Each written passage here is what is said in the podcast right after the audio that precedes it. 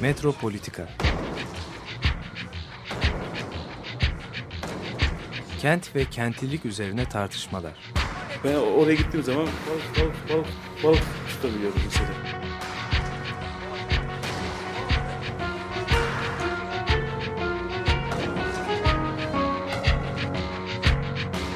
Hazırlayıp sunanlar Aysin Türkmen, Korhan Gümüş ve Murat Güvenç. Takusu yok yani. kolay kolay boşaltamadı. Yani elektrikçiler terk etmedi Perşembe Pazarı. Merhabalar değerli Açık Radyo dinleyicileri. Metropolitika'da bugün Murat Güvenç ile ben Korhan Gümüş birlikteyiz. Haftanın gündeminde ne var diye e, soruyorum. Boğaz'da kaza. Boğaz'da kaza. İlk önce onunla başlayalım istersen.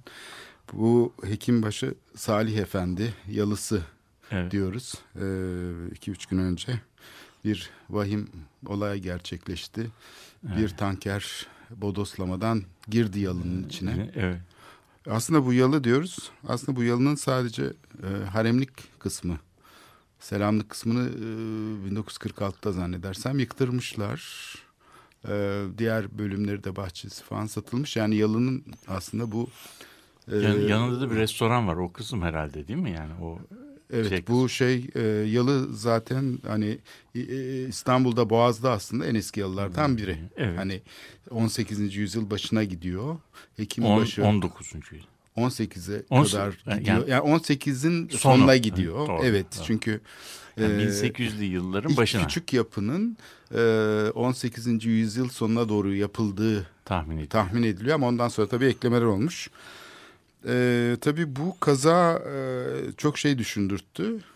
Ee, bir takım yazılar da çıktı Evet, gazetelerde. iyi, iyi İşte- ki kanal yapılıyor diye. Evet evet onu görünce zaten e, ben de bu konuyu gündeme almamız gerekir diye düşündüm. Yani e, bu çünkü başka bir olay. Yani buradan Kanal İstanbul e, şeyi çıkarmak, e, gerekçesi çıkarmak oldukça ilginç.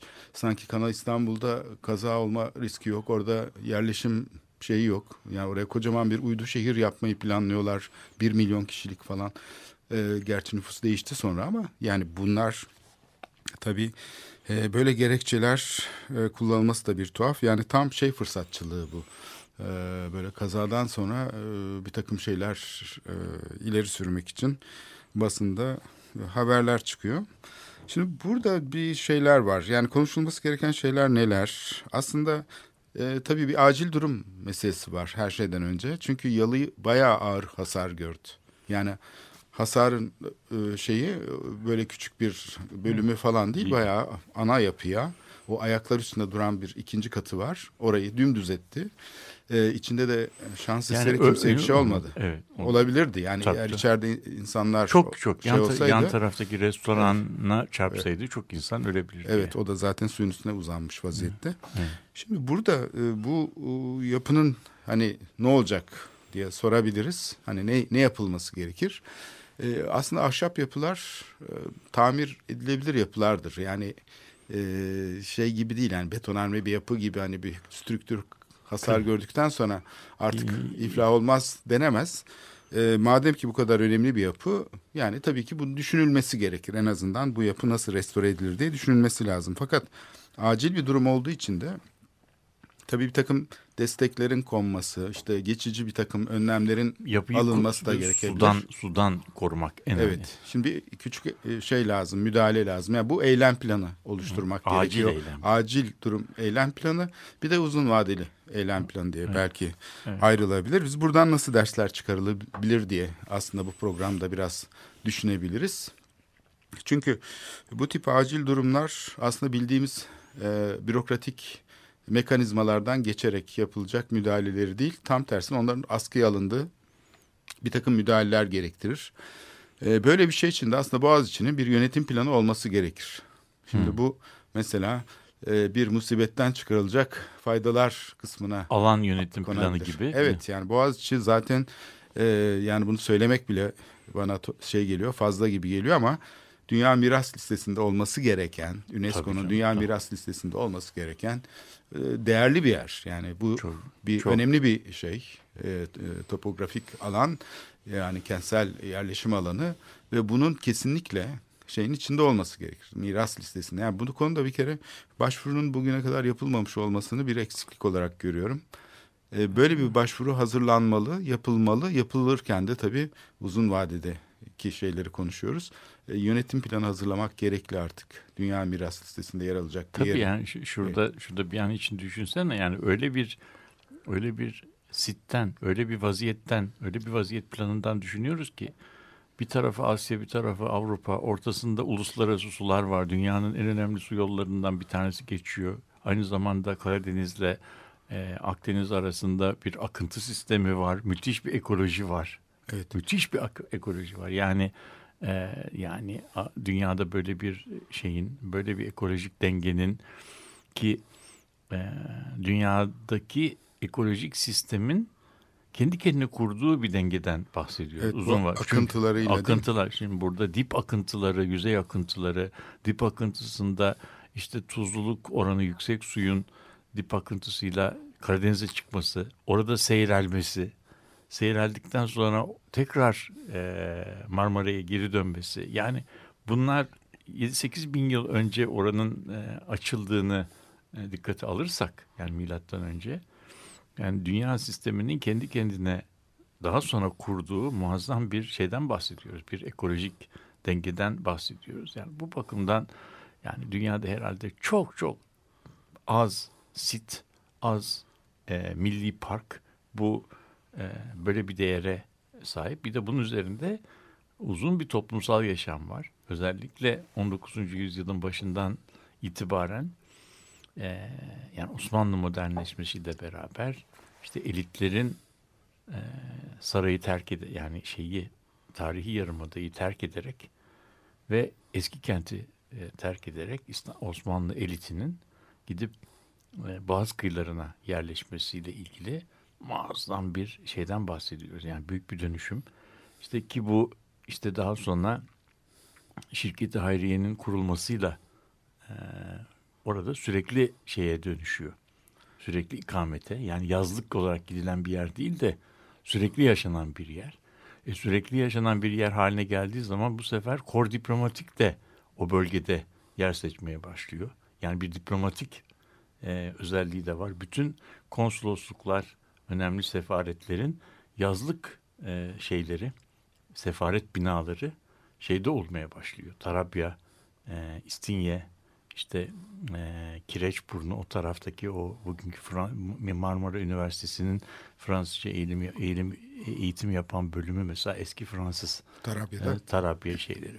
Yani bunun, bunun e, biz şu, anda biraz e, Bostancı Beşi defterleri diye bir defterler var. Boğaz'daki yerleşmenin ilk böyle e, desk betimlemesiyle ilgili şey yapıyor. Çok ilginç bir şeyden bahsediyoruz. Yani ekolojik e, ekolojik değer ve bir sahil şeridi kullanım düzeninden bahsediyoruz ki burada e, burada Osmanlı Devleti'nin en üst kademe insanlarıyla en mütevazi sınıfları bu sahil şeridini birlikte kullanıyorlar birinci bakımdan böyle bir iş özelliği. Yani köylülerle, balıkçılarla köylülerle en e, en üst seviye. Evet, üst seviyedeki. Aynı zamanda aynı zamanda şehirde e, konut edinmesine izin verilmeyen mevsimlik işçilerde bu sahil şeride Yehuthane dedikleri böyle bir çok e, özellikle bu Haliç e, kıyılarında ve birazcık e, Kuzguncuk e, civarında böyle e, kente iç kısmına sırtını dönmüş önü e, şeye açık denize açık. İşte bu denizde kayıkçı kürekçi falan gibi çalışanların e, çalışan sınıfların yaşadığı yani en fakirlerin yaşadığı şeyler bölgeler var. Yani imalat çok ilginç. Burada önemli e, imalat yapılıyor yani kıyı. Tabi deniz e, karada yol olmadığı için deniz en kolay e, ulaşım yapılan e, yer oluyor ve yani İstanbul şehri işte bu kıyılar boyunca e, Anadolu sahili veya Rumeli sahili gibi bir Yeşilköy tarafına büyüyeceğine Boğaz'ı kullanarak e, şeye gidiyor. Boğaz'ın şöyle bir özelliği de var tabii bu çevrenin. Aynı zamanda onun içine asıl açılan e, çok sayıda vadi var. Yani Arnavutköy, Ortaköy, İstinye, e, işte karşı tarafta Çengelköy, Beylerbeyi bunlar hepsi küçük küçük suların aktığı ve iç kısma giden vadiler. Bu vadiler Beykoz, Kanlıca buralarda e, şehir için şey yapılıyor. E, çürüyebilir emtianın üretimi yapılıyor. Yani şehir buğdayını uzaktan getiriyor ama o tarihte frigorifik falan olmadığı için işte sebze meyve, yoğurt, süt, e, meyve, e, işte çilek gibi şeyler orada yetiştiriliyor ve günübirlik olarak şehre kayıklarla e, getiriliyor. Yani Buradaki bu, dere ağızları ve şeyler, şeyler dereler, oralar, oralar bostan olarak kullanılıyor. evet, çevresinde bostanlar olan Tabii çünkü o, Çengelköy'de falan tabii niye niye öyle oluyor? Çünkü iki tarafında çok yüksek dağlar var. Bostan olan yerde e, çok e, ve- verimli tarımın verimli artan bir zemin suyu var. Yani orada sen ziraat yaptıkça sulamaya gerek kalmıyor. kalmadan e, orası hep sürekli olarak yeraltı suyuyla e, kendi kendine şey yapıyor. Yani bir çeşit damla sulama gibi bir sistemi var. Verimlilik çok yüksek. Onun için dünyanın en iyi e, şeyler çilikle, çilekleri e, Arnavutköy'de oluyor mesela. İşte bilmem e, en iyi salatalıkları Çengelköy'de oluyor filan. Beylerbeyi'nin de şeyini hatırlarım. Yani burası tabii böyle bir şey önünden de tabii şey geçiyor. Şimdi bunun uzak bizim kazamıza geri gelirken gelir, gelirsek yani şimdi burada burada bu çok e, vahim bir kaza doğru. Yani burada e, ve yani bu tür kazalar ben ben bu tür kazalar olduğu zaman iki şey şey yapıyorum. Bir tanesi yani e, işte bu gemilerin dümenleri var, elektronik sistemleri var, yedek dümenleri var. Birinci dümen çalışmazsa yedek dümen devreye giriyor. Ee, ve ondan sonra bunlar eskiden olduğu gibi mekanik şeylerle değil elektronik kumandalarla e, kumanda ediliyor. Yani eskiden olduğu gibi dümeni çevirdiğimiz zaman hani bir şeyin e, bir bir makaranın bir şeyin bir e, şey dişli sisteminin Mekanik e, bir aktarma değil- organı değil. değil evet, değil. kumanda sistemi Yani artık artık elektronik ve- ve bunun yedekleri var. Hidrolik. Bunu bunu bunu şeye getiren sistemler var. Yani sonunda aslında e, kaptan küçük bir joystick gibi bir şeyle o koca gemiyi kullanıyor. Doğru. Ve bütün sistem hemen hemen hiçbir arıza olmayacak şekilde oluyor. Fakat e, ne görüyoruz? Yani, yani tam en olmayacak yerde en olmayacak şey e, başa geliyor. Yani yani bu kaza açık denizde de olabilirdi. Açık denizde olsaydı hiç buna benzer bir şey olmazdı. Gemi bir yerlerde sürüklenir, haber verir bir yerde hani ama burada artık o gemiyi o akıntının içerisinde durdurmak, tutmak mümkün değil. Yani kaza da zaten böyle Evet. geliyorum demez, böyle yerde olur. Şimdi şeyin Yani gemi- gemiyi gemi- durdurmak mümkün değil. Değil, Boğaz'da gemi şöyle ben hani Boğaz'ın özellikle o kesiminde durmaz yani. hani ortada dursun da hani şöyle beklesin O- falan hani mümkün birisi bir yani orada orada belki bu gemiyi bu kazayı e, engelleyebilecek tek bir şey olabilirdi. Yani tek bir önlem olabilirdi. O da bu büyüklükteki tankerlerin yanında en azından iki tane bu açık deniz römorkörü e, beraber geçiyor Var olsaydı. aslında. Var. Bazı gemilerle beraber geçiyor. Yani onu ben Burada e, da var. Üstelik kılavuz kaptan da var. Kılavuz kaptan var ama römorkör yok.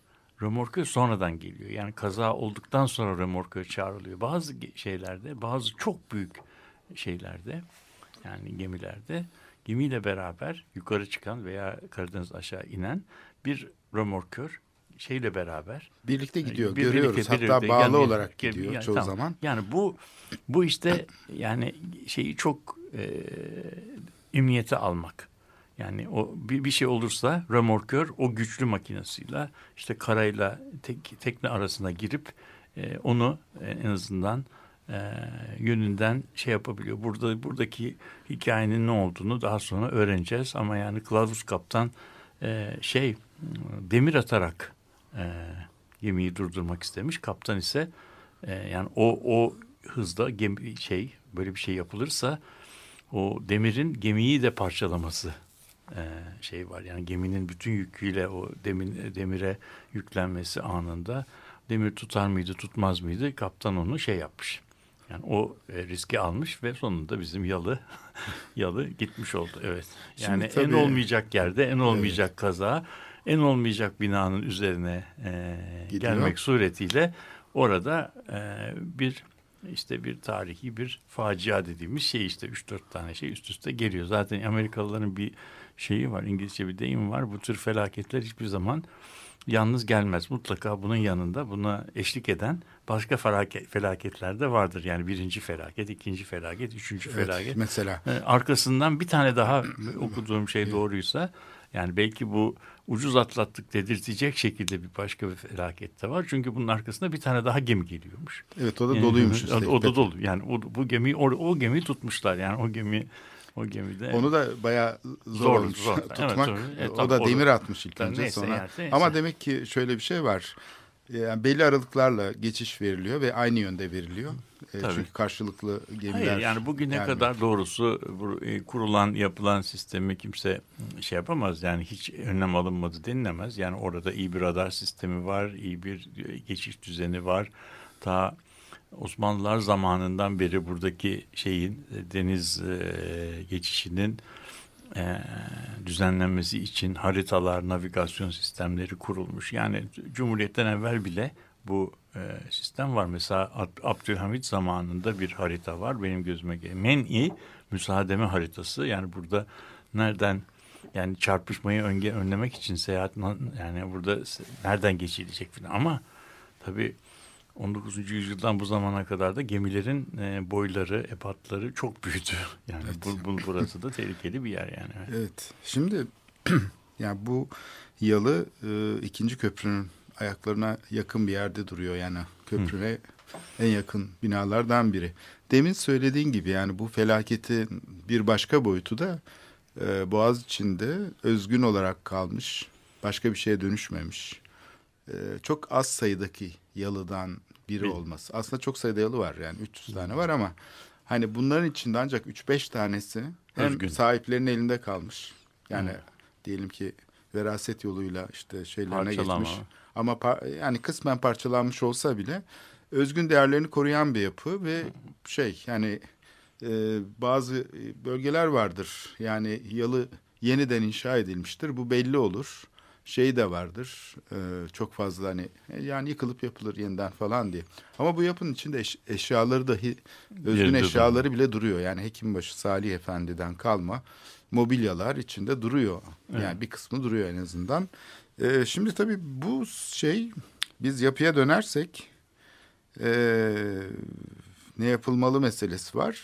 Bir de kim yapacak meselesi var. Yani o tarafı bence önemli. Ne yapılmalı kısmında ben ee, daha kolay olduğunu düşünüyorum ne yapılmalı kısmının. Çünkü yani bu birikim, bu uzmanlık şeyi ee, çok rahat bulunur. Fakat nasıl yapılmalı konusunda ee, birazcık problem var gibi geliyor bana. Çünkü bu müdahaleyi yapacak olan e, şey kurum. Şimdi böyle bir durumda tabii bir sigorta gibi yani şeyin devreye girmesi gerekir. Kültür mirası söz konusu. Bunu vatandaşa bırakmaması gerekir. Yani idarenin olaya el koyması gerekir ve bu kültürel mirasın korunması için diyelim ki yapılacak e, restorasyon, tamirat, yeniden yapım, rekonstrüksiyon şeyinde Kültür Bakanlığı'nın hibeleri var. Böyle bir şeyin kullandırılması belki söz konusu olabilir. Zaten risk yönetiminde böyle bir şey vardır. Yani böyle durumlarda ne yapılır diye bir çözüm vardır. Fakat genellikle şöyle bir deneyimin pek olmadığını düşünüyorum. Yani bir kuruma bu işi devretmek o kadar kolay olmuyor. Yani genellikle e, ihale sistemiyle şirketler devreye giriyor. Oysa böyle bir yapıda e, belki İKOMOS falan gibi bir kuruluşun devreye girmesi gerekir. Onun hemen bir komiteyle bir de bir mimar görevlendirerek belki bu şekilde acil önlemler de dahil olmak üzere e, çalışmayı bu kurum aracılığıyla yapmak lazım. Yani bürokrasi aracılığıyla yapılırsa bu çalışma e, yalı değer de kaybedebilir, işler uzayabilir de. Benim korkum bu.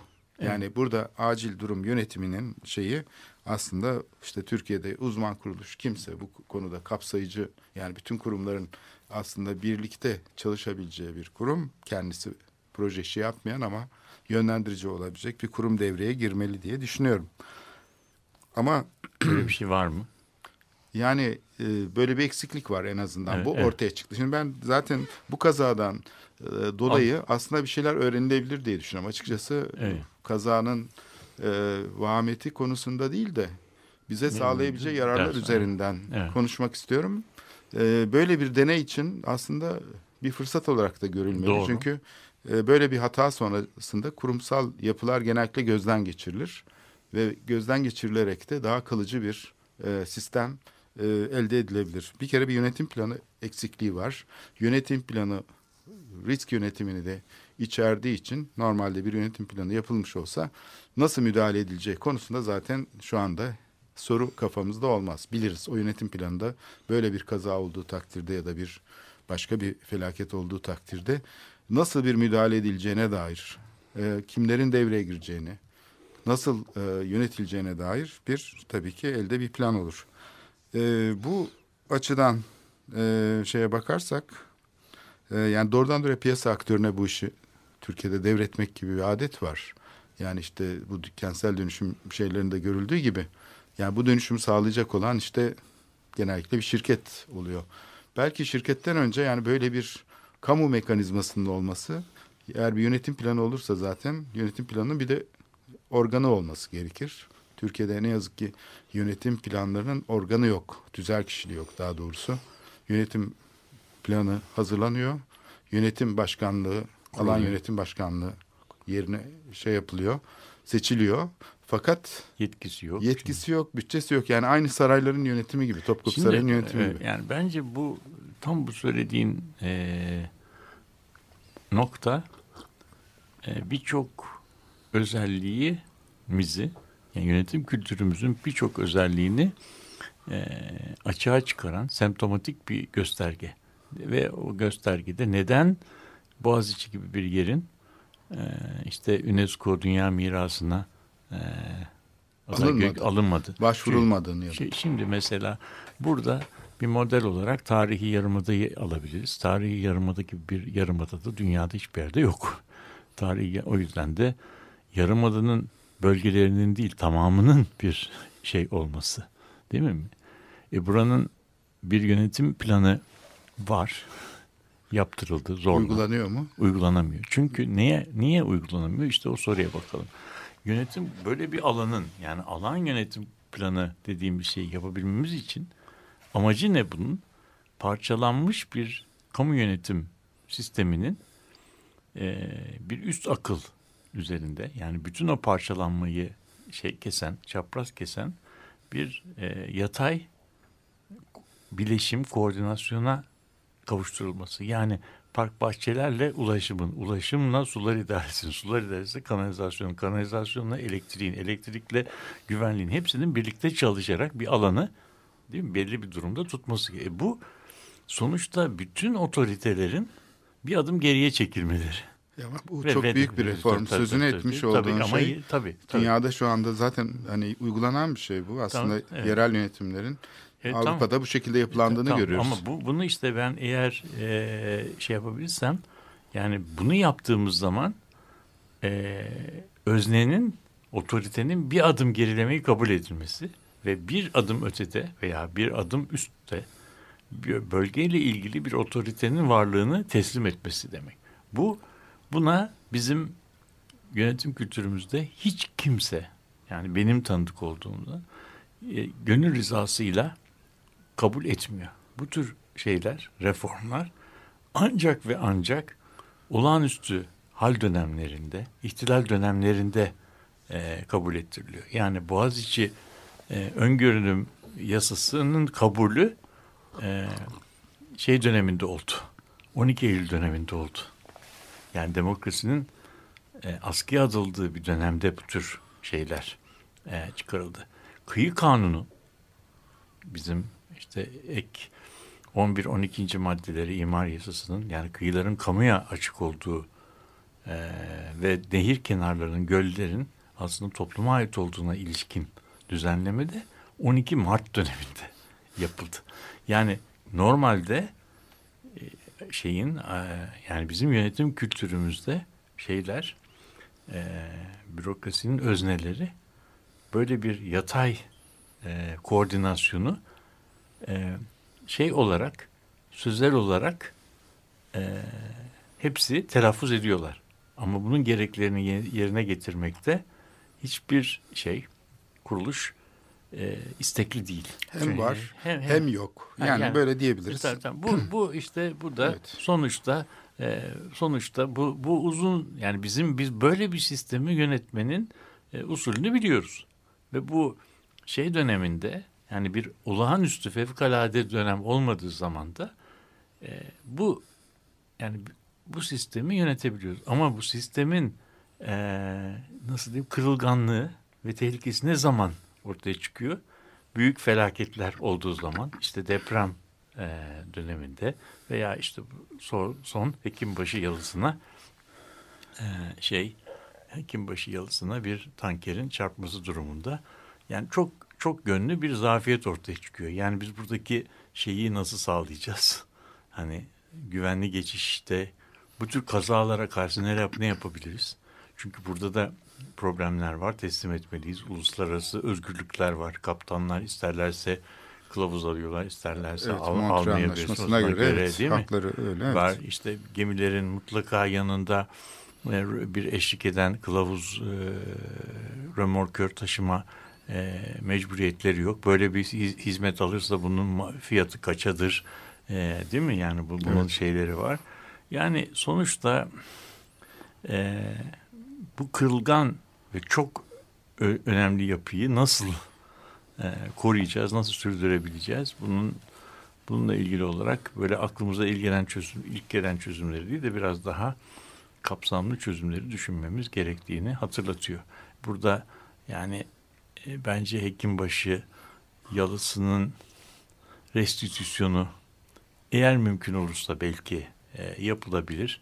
Tabii çok eskisi gibi olur mu? Olmayabilir. Çünkü o yapının diyelim e, önemli bir e, travma yaşadığı açık. Yani ama söylediğin gibi ahşap yapılarda bu beton yapılara göre veya taş yapılara göre biraz daha kolay değil mi? Parçaları ayrılabildiği için, bileşenleri ayrıştırılabildiği için yeniden çatılıp bina yeniden e, kurulabilir. Dilerim de bu yapılabilir. Ama senin söylediğin şey e, noktaya geldiğimiz zaman acaba bizim kamunun böyle bir e, felaket karşısında alması gereken önlemleri alabilir mi? Ben e, doğrusunu söylemek gerekirse burada kategorik olarak alamaz, almaz filan demek istemiyorum. Alır. Ama bir zaman meselesi var. E, korkarım bu zaman meselesinde de çok az bir müdahaleyi çok geç yapmış olabilir. Evet, korumacılık evet, deneyimi evet, açısından çok çok evet, gecikmiş. Bir, yani bir, birazcık da bunun neye benzediğini şuna benzedi. Hani bizim evet. zamanında okuduğumuz şey vardı. Red Kit romanları hmm. vardı. Bütün iş olup bittikten sonra en son şeyde de süvari şey, de gelirdi ve ortalığı yani ama onlar geldiği zaman zaten e, şey problem çözülmüş olurdu. Yani gelirler miydi? Gelirlerdi ama Önceden geç, geç, geç, evet. İşte bu birazcık e, birazcık benim korkum işte bu yönetim planı dediğimiz şey bu süvari alayının gecikmeden e, müdahale etmesi belki de alay olarak değil de çok küçük e, küçük bir müdahaleyle bu probleme çözüm evet. getirebilmesi gerektiği. Buradan bu şeye bir perspektif açmış olduk aslında şöyle e, tanker kazasından daha sürekli taşıyan e, bir olay var. Aslında bu sözünü etmiş olduğun Boğaziçi Koruma Yasası olsun, bununla ilgili oluşturulmuş olan organlaşma olsun. Bu sadece bürokratik denetim yapan bir organ. Evet. Ee, yani denetimci bir devlet anlayışını ortaya koyuyor. Evet. Oysa ki bu görevleri vatandaşa verirken yani bu yapıları tescil eder ve bu yasayla da bütün öngörünün bölgesini denetim altına alırken aynı zamanda bir takım haklar vermesi gerekir kamunun. Bu haklar nelerdir? Hani vergi muafiyeti falan gibi şeyleri biliyoruz. Ee, bir takım da sorumluluklar üstlenmesi gerekiyor. Evet kamunun kendisinin de bir iş yapması gerekiyor. Mesela bu organlaşmanın e, şey konusunda bir projelendirme konusunda vatandaşa yardımcı olması gerekir. Yani bir plan evet, hazırlamak evet, demek evet. sadece oturup da elinde sopayla hadi bakalım şu plana uyacaksınız demek değil. O planın öznesi olan kurumları oluşturması gerekir. Evet. Şeylere katması gerekir. Üstelik de yani işte merkezi yönetimin bütçesinden ayrılan paylar var kültür mirasına. Şimdi bizde yerel yönetimler ayrı, şeyler ayrı diye bakılıyor ama aslında Avrupa'da mesela bu çalışma yani misyon odaklı örgütler yönetim planını e, organlaşmasını sağlayan yönetim alanı e, kavramının içinde yer alan organlaşma çok katmanlı bir organlaşmadır. Yani bunun içine merkezi yönetimin finansal şeyleri de girer. O, e, araçları da girer. Yani Kültür Bakanlığı hibeleri varsa ya da başka konular varsa hatta uluslararası hibeleri ve destekleri ve proje ortaklıklarını gene bu kurumlar gözetir. Yani şimdi Boğaziçi'nde benim hayalimdeki kurum bu misyon odaklı örgütlenme böyle elinde sopayla bekleyen gerektiğinde de tamam tamam istediğinizi yapın diyen bir kurum değil. Mesela Eurocities ağında bir dolu şey projesi var. Kültürel miras projesi yönetiliyor Avrupa Birliği'nin ve Türkiye'nin bunlara başvurma hakkı var. Mesela bu organın e, buradaki yalıların sürekli bakımı, onarımı, e, çevresel iyileştirilmesi, ekosistemin hatta korunması için bu tip programlara başvurması lazım. Yani UNDP'ye başvurması lazım, UNESCO'ya başvurması lazım. Yani böyle vatandaşı temsil eden bir organlaşma anlıyorum ben. Bunu yapma kabiliyeti de bürokraside olmuyorsa bu zaten organlaşma çok aktörlü olacağı için içinde zaten uzmanlık kurumları olacağı için bunu yapabilecek kurumların önünü açması gerekir. Kamunun yapacağı şey budur. Ben bu felaketten çıkarılabilecek ders olarak bunu görüyorum. Yani Boğaz evet. içinde bir an önce bir yönetim planı hazırlanmalı. Bu yönetim planı hazırlanırken bunun organlaşması da iyi düşünülmeli. Dünyadan örnekler İstanbul'da çok tanıtıldı, çok konuşuldu değil mi? Mesela Fransa'daki Atelier du Patrimoine için e, ben hatırlıyorum sadece bir profesör yedi kere geldi İstanbul'a anlattı şunu yapabilirsiniz, bunu yapabilirsiniz diye. Amsterdam Belediyesi Stadtherstel diye bir kurumu var mesela e, bu savaştan sonra yıkılan kültürel miras korumak için, restore etmek için, sürekli yeniden işlevlendirmek için çalışıyor. Mesela bu kurumun temsilcileri geldi İstanbul Belediyesi'ne anlattılar. E, bunun gibi İtalya'dan belki yüzlerce insan geldi gitti. Dolayısıyla e, bu deney paylaşımı da e, hatırı sayılması gereken bir konu. Yani deney sadece biz kendi deneyimizi üretelim değil. Aslında biraz da bunun nasıl yapıldığına bakmak da gerekir yani. Bu kazadan sonra acil durum yönetim planının olmamasından dolayı da e, belki e, bunu gündeme getirilebilir ve e, Boğaziçi'nin böyle bir e, bildiğimiz kamu örgütlenmesinin dışında bir modele doğru da evrilebilir. Evet yani e, herhalde e, binayı nasıl onarırız, eski haline getiririz probleminin yanı sıra şu soruyu düşünmemiz lazım.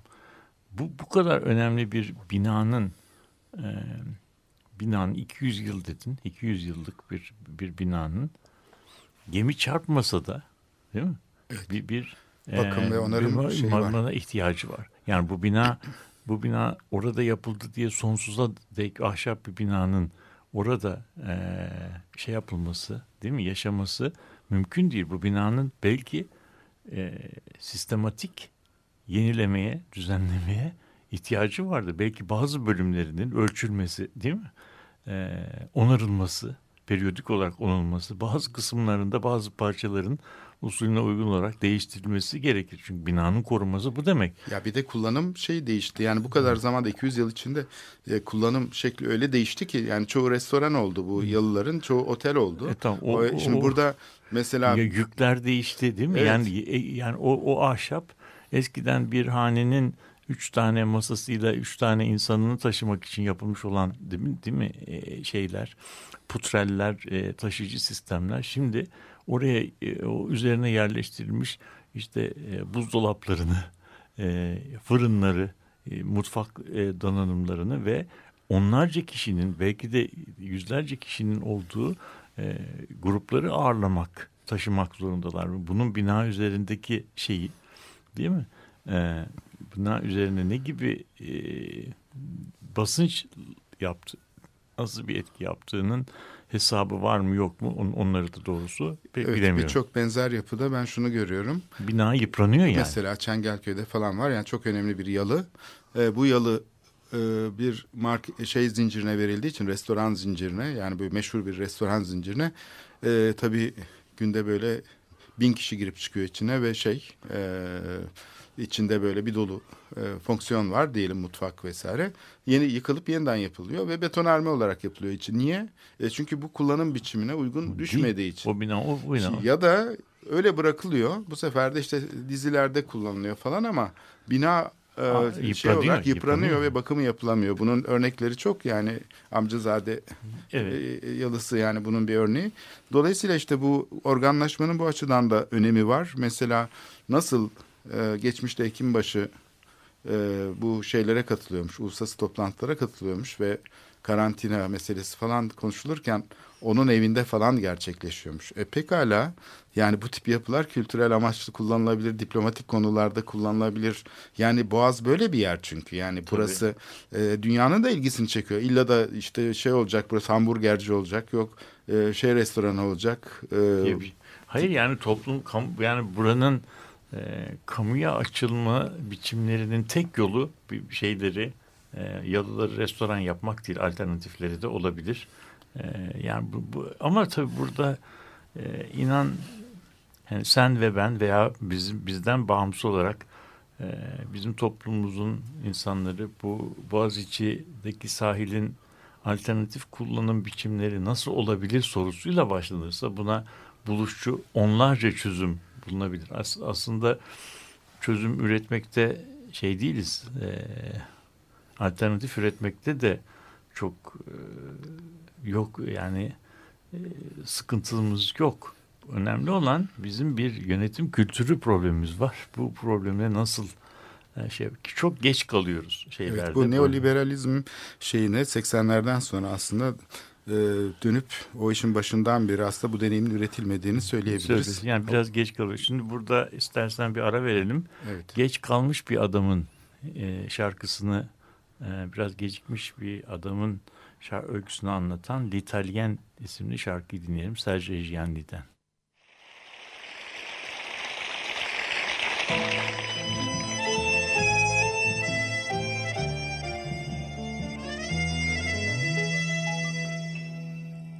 C'est moi, c'est l'italien. Est-ce qu'il y a quelqu'un? Est-ce qu'il y a quelqu'une D'ici j'entends le chien et si tu n'es pas morte, ouvre-moi sans rancune. Je rentre un peu tard, je sais, 18 ans de retard, c'est vrai. Mais j'ai trouvé mes allumettes dans une rue du Massachusetts. Il est fatigant le voyage pour un enfant de mon âge. Ouvre-moi, ouvre-moi ta porte, io non ne posso proprio più. Se ti sei aprimi la porta, non sai com'è stato laggiù. Je reviens au logis, j'ai fait tous les métiers, voleur équilibriste, maréchal des logis, comédien, braconnier, empereur et pianiste. J'ai connu des dames, oui, je joue bien mal aux femmes, tu le sais. Depuis que j'étais chercheur d'or, elles m'ont tout pris, j'en pleure encore. Là-dessus, le temps est passé, quand j'avais le dos tourné. Ouvre-moi, ouvre-moi ta porte, io non ne posso proprio più. Se ci sei, aprimi la porta.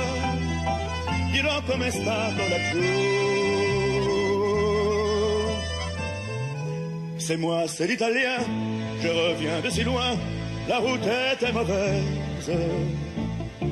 Et tant d'années après, tant de chagrins après, je rêve d'une chaise. Ouvre Dieu là, je sais, je suis tellement là, tu sais. Il ne me reste qu'une chance, c'est que tu n'aies pas eu ta chance. Mais ce n'est plus le même chien, et la lumière s'éteint. Ouvrez-moi, ouvrez une porte, io non ne posso proprio più. Se ci siete, aprite una porta, dirò com'è stato laggiù. Ouvrez-moi, ouvrez une porte, io non ne posso proprio più. Se ci siete, aprite una porta, dirò com'è stato laggiù. Ouvrez-moi, ouvrez une porte, io non ne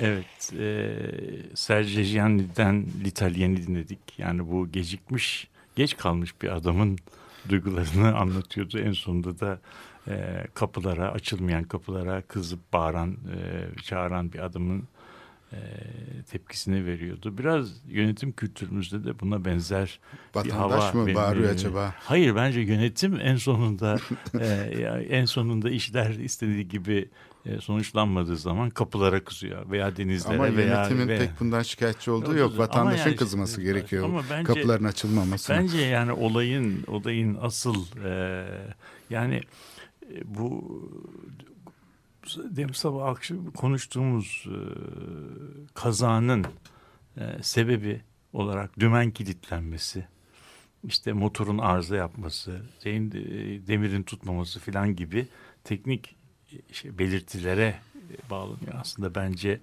e, problem bu kaza e, geliyorum diyen bir kaza. Yani bunun çok derin nedenleri var ve o derin nedenlerin bir kısmı da bizim yüzleşmek istemediğimiz. Evet şimdi Ee, süreci göreceğiz bakalım. Bu aslında izleme süreci. Yani önümüzdeki günlerde nasıl önlemler alınacak, ne biz- yapılacak göreceğiz ve bundan haber da takibi yapalım. Evet. Şimdi zaten takip ettiğimiz konulardan biri bi- biliyorsun 2018 yılı e, Avrupa Miras Yılı ilan edilmişti. Biz de programda bunu işledik.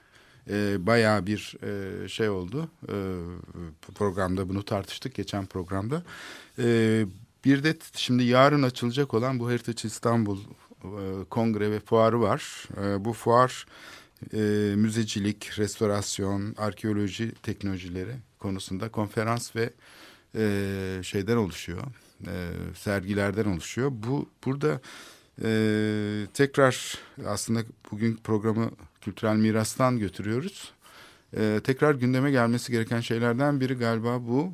Yani şimdi bir takım uluslararası normlar var. Zaten bu konferans programına baktığımız zaman da e, uluslararası konuşmacılar da var. E, tabii bir sektör fuarı gibi başlıyor bu e, restorasyon meselesi, müzecilik, arkeoloji yani hem bir sektörel yani ticari bir şey gibi, malzemecilik gibi. Mimarlıkta da bu hep vardır. Çünkü oradan para gelir. E, sponsorlar genellikle onlardır. Öbür taraftan da bu işin tabii bir başka tarafı var. Ona akademik deniyor ama bence doğru değil. Doğrudan doğru İçerik, mesleğin içerik. Mesleğin kendisi budur zaten yani bu deneysellik alanı. Şimdi burada e, şeyin Avrupa Birliği'nin tanıtım metninde şöyle bir şey vardı.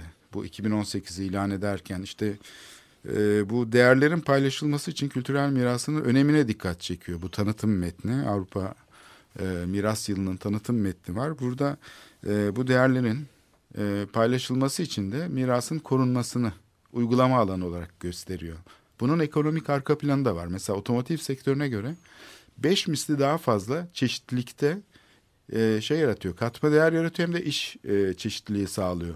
Yani kültürel mirasın böyle bir özelliği var. Eğitimden, turizme, yayıncılıktan işte eğlence sektörüne inanılmaz çeşitlilikte bir sektörel şey yaratıyor. Zenginleşme yaratıyor. Ee, yani bu açıdan da sadece bir e, ideal peşinde kültürel miras konusu ele alınmıyor. Bunun aynı zamanda bir ekonomik arka planın olduğunu da görüyoruz. Ama diğer taraftan da siyasi planda şöyle bir e, karşılaştırma yapılıyor. E, bir tarafta kültürel miras sahip çıkan işte batı merkezli bir şey var, dünya var. Bu normları aslında evrensel normlar olarak sunuyor. UNESCO, ICOMOS vesaire. Öbür tarafta da e, bu şeye karşılık, bu evrensellik iddiasına karşılık bir tepki var. Ve Orta Doğu'da mesela gördüğümüz gibi kültürel mirasın yıkımıyla sonuçlanan uygulamalar var. E, bunlara da yani aslında şiddetin hakim olduğu topraklarda, coğrafyalarda rastlıyoruz. E, bu da tabii kültürel miras e, meselesinin aslında bir demokratik değerlerin benimsenmesi için ve geliştirilmesi için aslında pratik bir alan olduğunu da gösteriyor. Tabii burada hemen şu soru geliyor akla. Peki Türkiye gibi ülkelerde nasıl durum? E, Türkiye gibi ülkeler bir taraftan kültürel mirasın korunmasına önem verdiğini söylüyor ve bütçeler de ayırıyor. Ecdat eseri, yadigarı falan diye de hatta böyle bununla çok Pek- övünülüyor. Pek çok para da harcıyor yani. Para çok harcıyor. Ben İstanbul surları için harcanan parayı bir ara izlemiştim de yani bütçeleri, belediyenin yaptığı ihaleleri. E buna karşılık da Türkiye gibi ülkelerde de hem kültürel miras korunuyor hem de korunamıyor. Yani bir de şöyle bir sorun var. Ee, kültürel mirası korurken yok ediyor. Şimdi o zaman ne yapacağız? Yani bir tarafta Avrupa Birliği değerleri var. e, batı değerleri var. Bunlar batı merkezli değil aslında. Evrensel normlar oldukları e, şey yapılıyor. iddia ediliyor. Öbür taraftan da bunun karşısında işte şiddetin hakim olduğu topluluklarda e, bir şey var. Bir de Türkiye gibi ne o ne bu kategorisine girecek böyle tuhaf bir durum yaşayan ülkeler var. Bu ülkelerin durumu da aslında ki bu ülkelerin içinde Batı ülkelerinin de bazıları var. Ee, bunlara da aslında bu neoliberal koşullarla baş edemeyen ülkeler diyebiliriz belki. Çünkü aşırı piyasalaşıyor. İmtiyaz yaratıcı e, kamu şeyleri haline geliyor. Kültürel miras koruma e, normları. Yani bunlar aslında eşitsizlik yaratır hale geliyor. Bu yüzden de vatandaş tarafından benimsenmiyor. Demin sözünü ettiğimiz teşvikler, e, bilgi paylaşımı, eşitlikçi politikalar bunlar uygulanmadığı için kültürel miras aslında bu ülke, e, yani Türkiye gibi ülkelerin içinden ikiye yarılmaya yol açıyor. Yani bir tarafta kültürel mirası korumak isteyenler bir taraftan da popülist politikalarla bunu şeklen kabul ediyormuş gibi gözüküp kurallara uymamak. Evet yani belki belki e, bu problemi bu koruma problemini ben e, teknolojilerin ve bir know-how'ın bilginin know-how'ın yani tek, know-how anlamında teknoloji diyorum yani teknolojik birikimin bir yapma biçiminin bir işbirliğin e, başka alanlara başka bağlamlara taşınmasında götürülmesindeki e, güçlükler e, üzerinden yorumlama e, taraftarıyım. Yani e, burada karşılaşılan sorun e, tarihi korumak evrensel bir değerdir. Gelecek kuşaklara karşı bizim sorumluluğumuzdur. E, bu evrensel bir doğrudur. Bunun üzerinde bütün toplumların uzlaşısı vardır veya olması gerekir. Buna e, eleştirel yaklaşanlar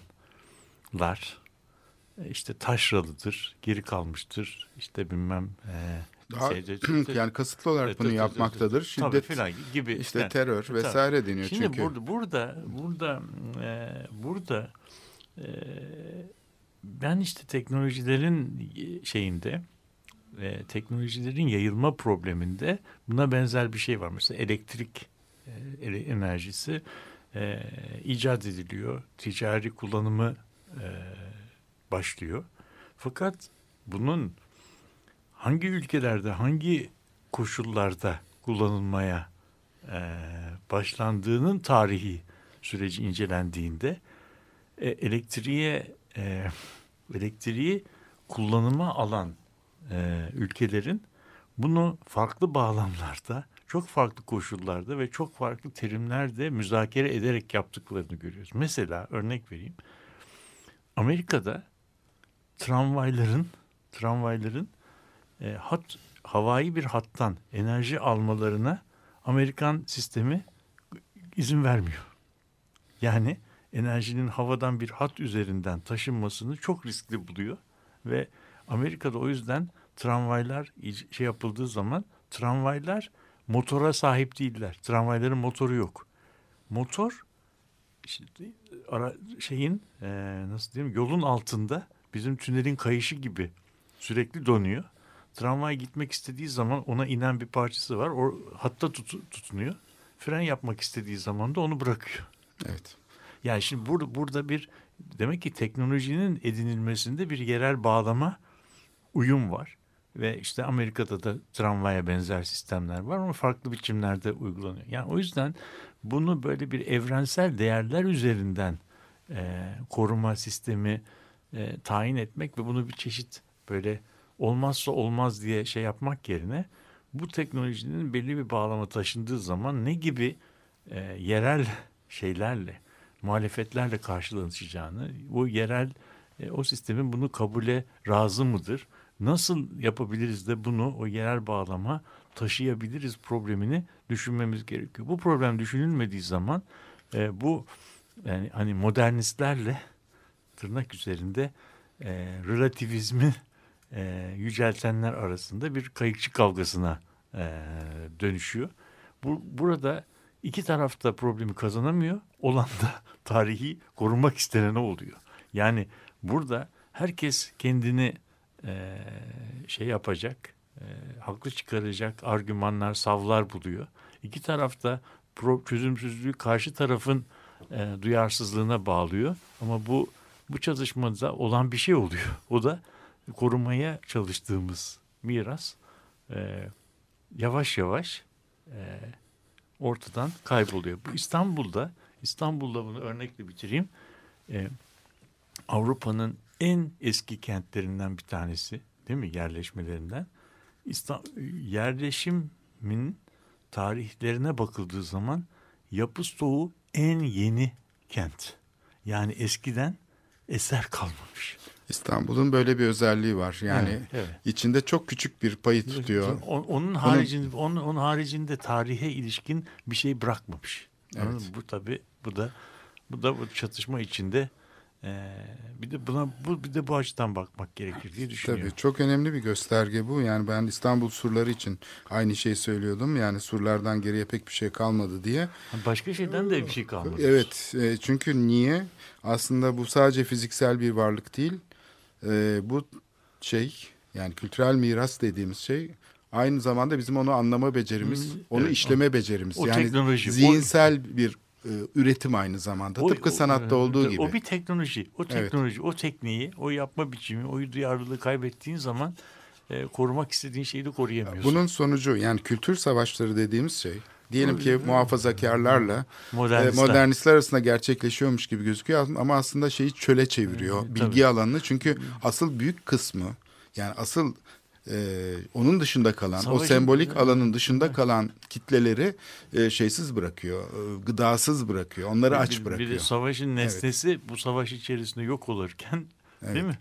Yani yok olan sadece şehir değil. Kimse E, tabii ki kazan- şehrin de e, tabii ki çok değerleri kayboluyor ama aynı zamanda onu yaratan insani değerler de kayboluyor. kimse de kazanamıyor. Kimse kazanamıyor. Yani burada görünüşte bir mücadele var ama bu gümbürtü çok daha farklı bir gümbürtüyü saklıyor, gizliyor. Bunu söylememiz lazım. Evet bu, bu tanker kazasından buralara geldik. Tanker kazasının gizledikleri üzerinde düşünmemiz lazım. Evet şimdi kültürel miras yılı 2018.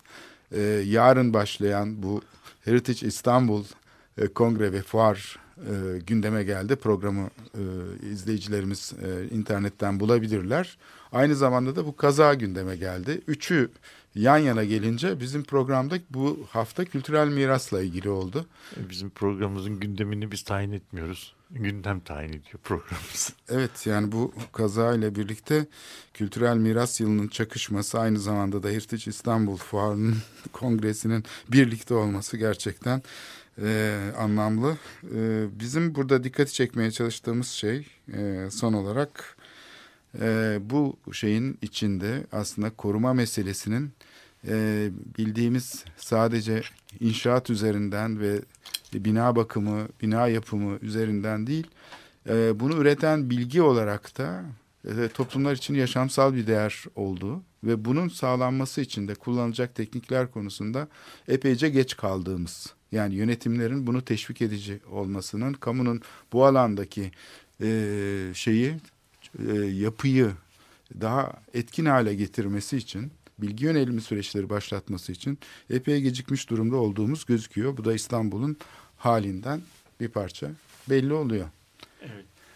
Sonuçta e, şehre, zamana, kapılara kızmamamız lazım. Şarkıda dinlediğimiz gibi. E, ne kadar da o gecikme?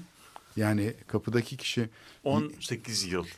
Yani Evet. 18. Biz daha fazlasını geçtik. bizimki bayağı e, fazla yani o kadar olsaydı Abi o- belki o- çok daha kolay öyle olurdu, bugün ama bizim, işimiz. Bizim buradaki yani Evet. bu ama burada yani hala belki yapılabilecek bazı şeyler vardır ama birazcık da erken davranmamız gerekiyor ve bu kayıkçı kavgası gibi düşündüğümüz şeyi e, koruma kullanım dengesi gibi formüllerin arkasına gizlenerek e, çözebileceğimizi zannetmiyorum. Evet bürokratik koruma mekanizmalarıyla bu işin olmadığı zaten çok ortada. Aşikar oldu. Başka hale- bir şey lazım. Bürokratik bir şehir planlama metodu nasıl mümkün değilse bürokratik böyle Bir kapalı, koruma. e, anonim bir özne, panoptik Kate- bir özne kategorik. tarafından neyin değerli olduğunu bize zorla dikte etmeye çalışan bir koruma anlayışı da iflas etmiş durumda Türkiye'de. Bunu da Evet. açıkça söyleyelim. Dolayısıyla tıpkı son olarak bu Yeditepe Bienali var başlamış olan. Nasıl orada e, bir dil kullanılıyor? İşte senin bir sanatın var. Bu mesele böyle bir şey değil. Güncel sanat batı merkezli bir e, şey değil. Aslında tam da bunu sorgulayan bir şey. Tam tersine senin bir sanatın var derken aslında oryantalist bir yaklaşımla tam da batının 19. yüzyılda dikte Yapmak etmeye çalıştığı şeyi, şeyi bugün kendi eliyle kendisi yapmaya başlıyor yönetimler. Bu kültürel miras için de geçerli. Aynen. Bizim burası işte karışamazsınız falan demek. E, Sanat için de geçerli. Aynı zamanda belki Boğaz için de geçerli.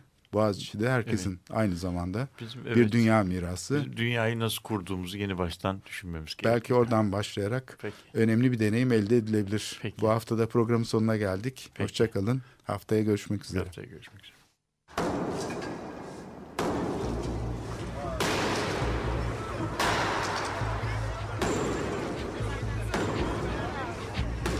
Metropolitika Kent ve kentlilik üzerine tartışmalar. Ben oraya gittiğim zaman balık balık balık balık tutabiliyorum mesela.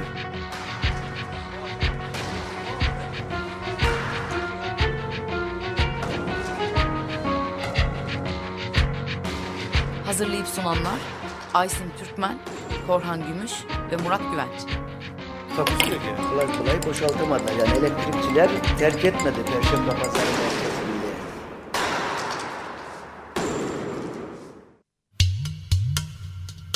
Nereye doğru? Cengiz Aktar'la Geleceğe Bakışlar.